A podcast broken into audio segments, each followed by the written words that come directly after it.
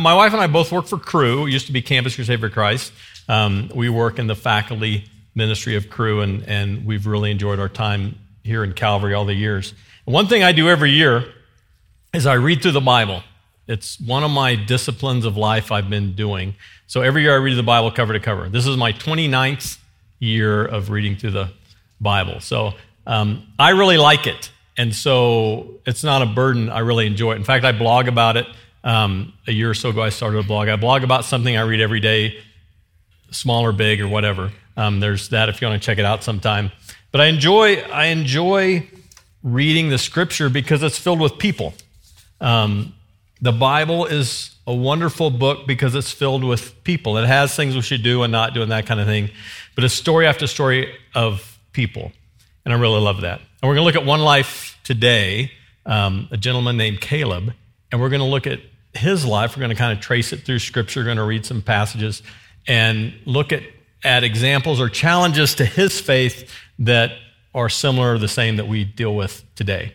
We're going to do a little biography of, of uh, Caleb.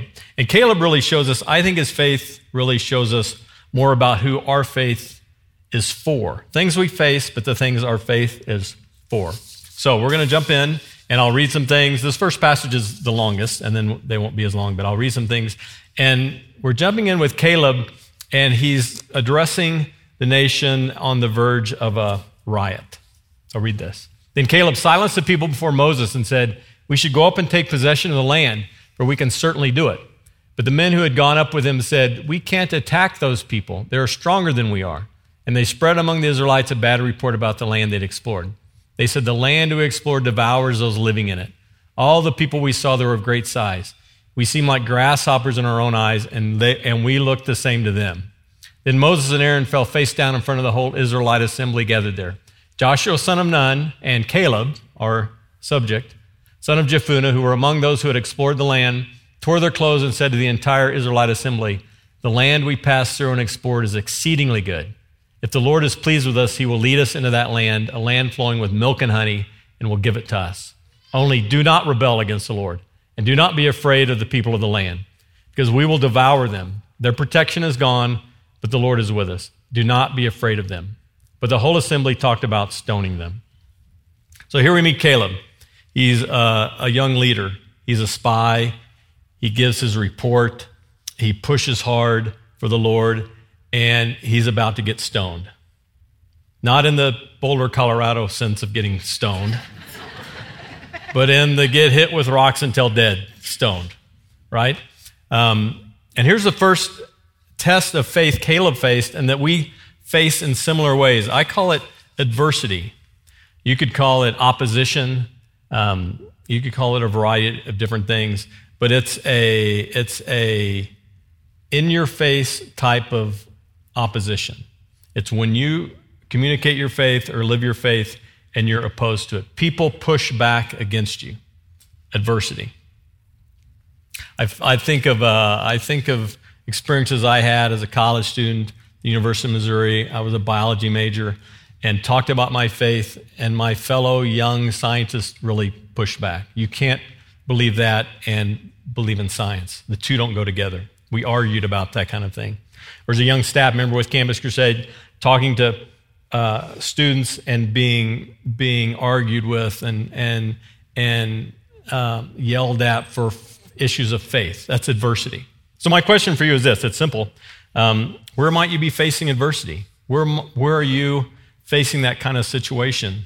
Or perhaps the flip side maybe. um, uh, more what you're dealing with. Where, where are you hiding so you don't have to face that kind of situation? Where's the Lord placed you where you're trying to stand firm, or where do you not need to identify yourself as a follower of Jesus and, and face some of this adversity? Part of, part of the challenge of faith. Often, I've noticed this over the years, often this challenge comes when you're young in the faith, when we're young in our faith, or we're in a place we've never identified ourselves as a believer, and we, we begin to do that and we face that. Well, on with biography. As you know, the, the Lord was displeased with the children of Israel because of their rejection of his promise. And here's the Lord speaking to the, to the nation In this wilderness, your bodies will fall, every one of you 20 years old or more who was counted in the census and who has grumbled against me. Not one of you will enter the land I swore with uplifted hand to make your home, except Caleb, son of Jephunneh, and Joshua, son of Nun. For 40 years, one year for each of the 40 days you explored the land, you will suffer for your sins and know what it's like to have me against you. They will meet their end in the, this wilderness, and here they will die. A scary passage if you're listening. Think about Caleb listening to that, though. Caleb's hearing this. Caleb wholeheartedly followed the Lord, every, every bit. And what does Caleb get as a result? What's his reward? He goes out with these guys. He goes out in the wilderness. You know, I think he could have gotten a little bungalow by the river or something, right, to spend his 40 years. But he's out with this group. And he's walking through the desert with them. He's chasing sheep with them. He's picking up manna with them. He's going to a lot of funerals over those 40 years. His whole generation passes. And Caleb, Caleb faces what I, what I call the next challenge of faith is time. It's a challenge of time. And maybe, maybe, not maybe for us, I think for us, um, time is the biggest challenge to our faith. Keeping your faith over time, over a lifetime. There are a lot of things in life that sneak in and start to erode your faith. There's tragic things that happen. Houses burn down, floods devastate cities in our community. Um, a gunman walks into a grocery store and randomly shoots people. These things drag at our faith, and over time they accumulate. Or maybe it's things more personal. Um, you've been wanting the Lord to provide something that you're not seeing. Maybe it's something with career, maybe it's family, maybe it's health. There are things you want from the Lord and you're not seeing it. Over time, that drags on and erodes our faith. So, one reason it's good you're in this room, because to deal with that, we need to be around each other. One reason it's great if you're in a small group or life group or something that you're with fellow believers. It helps us in this period of long periods of time. I've worked along several uh, ministry leaders over the years who've succumbed to the pressures of the world over time. Some simply got tired of the boundaries of morality. You know, the Christian faith has boundaries and ways to live life, and some decided they were done with that. Um, others bought into desires. I would say bought into desires more than they wrestled with doubts. And sometimes we do that. Their obedience, trust faded over time. Our, our faith's been described as a long obedience in the same direction. And that's really true. Caleb persevered. And there's a lot to be said for perseverance. So, my question for you is this just to think about where is it difficult to persevere in your world? Where do you find it difficult to persevere? Where um, is your faith waning? Are there things that may bring a doubt to your faith and have you wrestled with them? Where's that bone on bone rub, perhaps, of your character because you're, you're looking at things that erode your faith? Where are you vulnerable? So, time, time, such a challenge to our faith. Well, let's go on with the story because uh, we're skipping ahead 40 years, a lot of time, and we're going to pick back up with um, Caleb, and he's going in to meet with his friend Joshua. And here's what he says So here, here I am today, 85 years old. I'm still as strong today as the day Moses sent me out. I'm just as vigorous to go out to battle now as I was then. Now give me this hill country that the Lord promised me that, that day. You yourself heard then that the Anakites were there, their cities were large and fortified. But the Lord helping me, I will drive them out just as he said. So here's Caleb. He goes in to see Joshua. They're, they're entering the land, and he's, he's like, you know, come get you some, Joshua. I got it going on. I'm Southern. That's kind of a Southern. You guys know that. You know what it means, right? It means come, uh, let's have a fight, right? Okay. Okay, so he says, come get you some, Joshua. I'm, I'm ready for you. And Joshua, of course, uh, sends him on. He thinks that's awesome. And so here's the third challenge or test of faith that I see in Caleb's life, and that's a test or challenge of opportunity. I call this opportunity. Um, it's a different sort of challenge. It's stepping out of perhaps of security, perhaps of comfort, perhaps of some of the gain you have in life, and it's trusting the Lord to step out again. What do you have? What do you have to step out and trust Him for once more? Um, do you have the faith the faith to put your past gains on the line and trust the Lord. Challenging choir. It requires taking the initiative and looking for opportunities. We have two friends. My wife and I have two friends that are that are our age. Um, I'm 60. My wife is much younger, um, and they're they're actually just left to go to Malaysia to serve. Um, um, they oversee missionaries in Malaysia. They've done this for a long time. They came back to the States, they settled.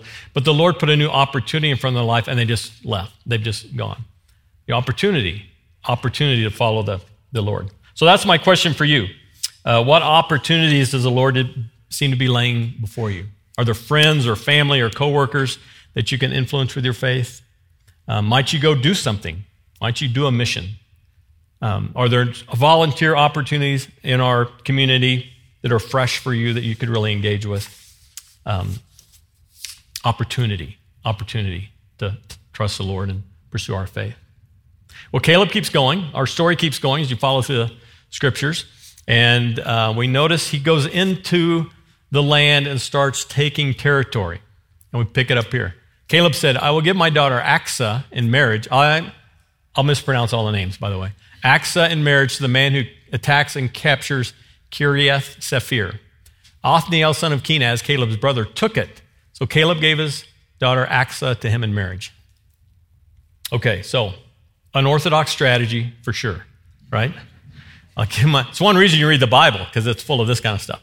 Unorthodox strategy. So you're probably thinking that, and you're probably figuring out that, okay, Aksah's daughter, Othniel, um, nephew, these are cousins that got married, right? Um, but you know, I'm from the Ozarks, so not a deal breaker. not a deal breaker at all. And so um, here's the fourth challenge of faith that I see, I see Caleb meeting here, and that's the challenge of influence. This idea of, of influence. Um, take, take a closer look, look at Othniel. So he's, uh, he steps up. Caleb lets Othniel step up into his promise that the Lord's given him. And you think about Othniel, he was, he was likely born in the desert. His father Kenaz died in the desert. Uh, his father wouldn't go on the land, so what kind of uh, feelings or shame went with that? Um, Uncle Caleb was a hero. You know, his uncle Caleb was, was friends with Moses and friends with Joshua. His uncle Caleb was a spy in the land and has seen the promised land. He grew up hearing these stories. He grew up looking up to his uncle's story, his, his uncle's, his uncle Caleb. I think he jumped at the chance to please and impress Caleb when this came along. And what's Caleb doing? I see what I see Caleb doing is helping others prosper helping others prosper here at the end of his life. You might think about the fact that uh, the offer seems, you know, odd to us, but Caleb had some things in mind. He, he, at that point of time, you arranged marriages for people in their community. So Caleb ensures his daughter is married to a really strong leader. So he's thinking about his daughter as he does this. He's thinking about the children that will come from that, uh, from that match. Caleb was also the leader of a tribe, the tribe of Judah. He's leading that tribe into the promised land, and he wants to leave the tribe in good hands. So he's developing leaders to lead his tribe. So he's helping his daughter, his grandchildren, his tribe prosper in the future by this type of, of decision. I don't believe it was random, random at all. Helping others prosper. So that's my question for you. Who's around you? Who can you help prosper? With your goods and life. And the word privilege is used a lot in our culture, but who, who can you help prosper? That's really using what you have to help others. So, a review four challenges of faith I see in Caleb. One is adversity, that's the conflict in your face type of faith. One is time, the simple perseverance it takes to continue walking with the Lord. One is opportunity. Will you lay some of the things you have on the line again and trust the Lord, and one his influence, who's coming or following after you. And throughout his life, you see in these passages Caleb continuing to refer to the Lord. My faith is in the Lord. The Lord told me this. I'll follow the Lord in this way. We see the Lord's hand all the way through and his faith that way. Well, there's a little more. There's a little more to the story, and um, as you know, the people of Israel move into the land. Their children start to fall away from the Lord and their grandchildren are worse. And within a generation, they've, they've moved away from the Lord. Let me read this. The people served the Lord throughout the lifetime of Joshua and of the elders who outlived him. After that, the whole generation had been gathered to their ancestors, including Caleb. Another generation grew up who knew neither the Lord nor what he had done for Israel.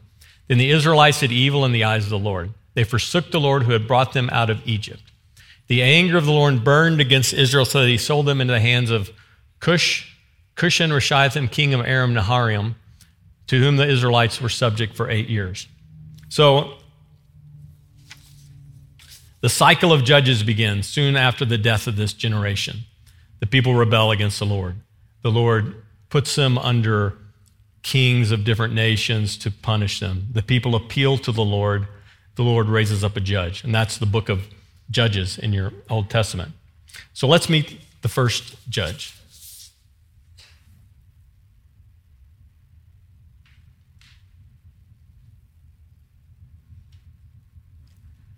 But when they cried out to the Lord, he raised up for them a deliverer, Othniel, son of Kenaz, Caleb's younger brother, who saved them. The Spirit of the Lord came on him, so he became Israel's judge, and he went to war. The Lord gave Cush, the king of Aram, into the hands of Othniel, who overpowered him. So land had peace for 40 years until Othniel, son of Kenaz, died. Remember that little boy in the desert? Grew up at his, ankles, his uncle's knee?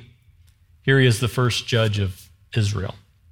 Look at the parallels. Uh, uh, Othniel risked his life to take the land back again that he had taken once before with his uncle. Othniel persevered 40 years. If you, if you do the math, it's almost exactly 40 years while these generations fell away uh, from the Lord. And he came back and trusted the Lord in the midst of that generation.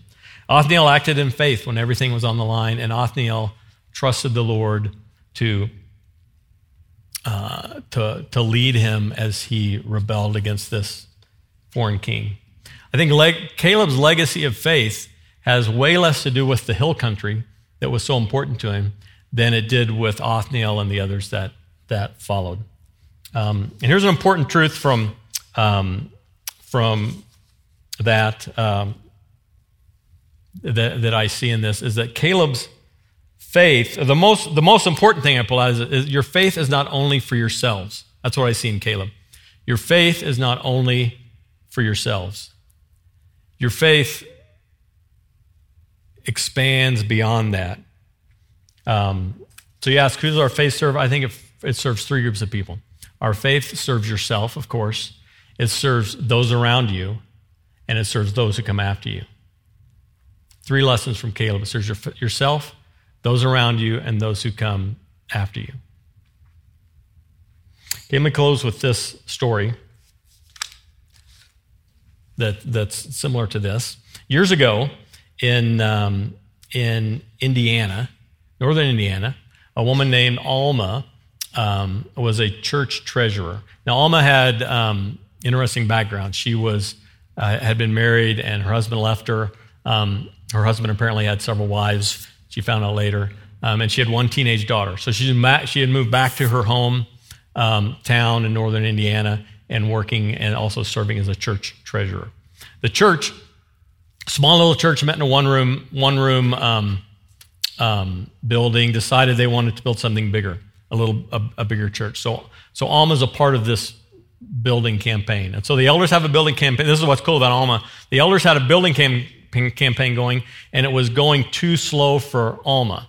So she started her own building campaign to go alongside. So she started selling baked goods and getting other women to do it. And I think they cleaned houses and they did stuff like this to add to the uh, to add to the building fund. So eventually they merged both the funds together, um, Alma and her and the the elders, um, and and build this little build this little church.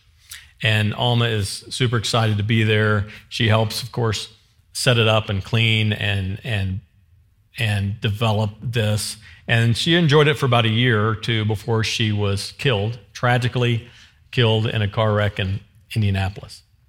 Um, Alma's daughter, who her one child, uh, grew up, married married a man, and moved away. They moved away from Indiana. Indiana in many ways. They moved away from the faith that was so important to Alma. They moved, they raised a couple daughters, um, also away from that faith while the, you know, the church went on in the cornfield. Well, if, well, several years later, the youngest, the younger of the two granddaughters, these are almost two granddaughters, the younger of the granddaughter, through a set of circumstances and a wonderful young life leader, uh, came to Christ. And she started to grow in her faith. Her sister, the older granddaughter, would have none of it. She mocked her, she made fun of her. Remember the first point of adversity and people in your face? It was that sort of situation. She wanted nothing to do with religion. She was smart, she was pretty, she had things to do in, in life, and Christianity didn't appeal to her. Well, a couple more years later, fast forward, uh, headed into college, both young ladies, and the older granddaughter starts to meet some Christian friends. And they start to talk to her about faith, and they start to challenge her. And, and she's smart, but they're smart, so that makes her wrestle. And, and she watches her sister's life and sees changes in her life that she can't explain.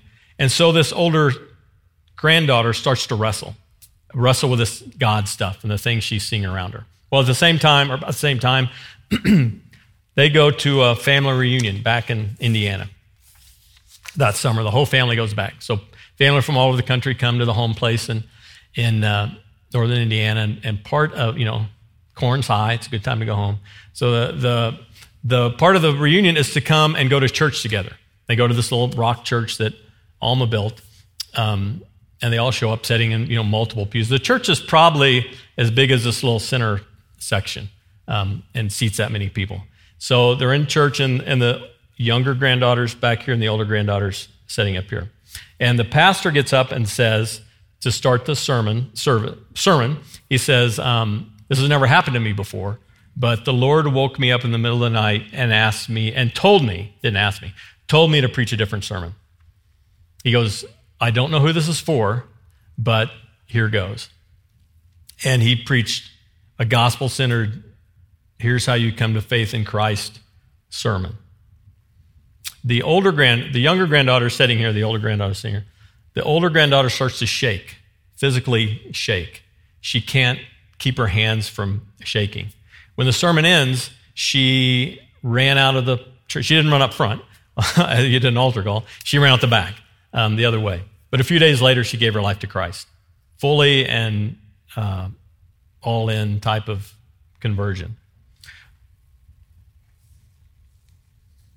So think about that for a minute. Alma, Alma, I'll try not to choke up when I share this part.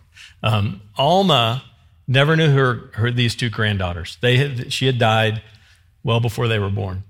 Um, Alma, Alma had, for some reason, felt compelled to build this church. She was driven to build this church because she wanted people to come to faith in Jesus in her church. And she never knew that. She never understood or had no way of understanding that 30 some years later, one of her granddaughters would do just that without it, without, and her granddaughter. No, to, to the granddaughter's Alma was an image in a black and white photo, nothing more than that. Well, the the um, the um, granddaughters from that point have continued to grow in their faith. Both both granddaughters, the oldest, the older granddaughter, um, now teaches uh, at a Christian college. Um, the younger grand the younger granddaughter's been a missionary for most of her career, and also my wife. She's She's down here crying, which is why I'm trying not to cry. Um, actually, I told her to sit in back after the first service, but she stayed. Um, uh, and her actually both daughters helped pull their mother back toward the faith, and she's she's really walking with the Lord today. Alma has five living great grandchildren who are all trying to walk the Lord, doing the best they can, and she has five great great grandchildren, all being raised to walk the Lord. So you see one lady, one single mother whose husband left her, who died young, and yet you see her faith now um, cascading down through four generations, at least four generations. So, who benefits from your faith? Who is your faith for? It's for yourself, it's for those around you, and it's for those who come after you. Let me pray. Close in prayer. Father, thank you for this time. Uh, Lord, we thank you for Caleb and for his faith and his journey that we can learn from. And um, perhaps pl- apply to our life. And Lord, we thank you for Alma, for her faith that was uh, fervent, um, but also um, unknown for so long. But we saw how you used her and worked in her life and for her generations that followed. Lord, pray for those of us in this room that we would consider how you would continue to use us uh, and put us in um, places of service to you. And so we just lift this time up to you, Father. In Jesus' name, amen.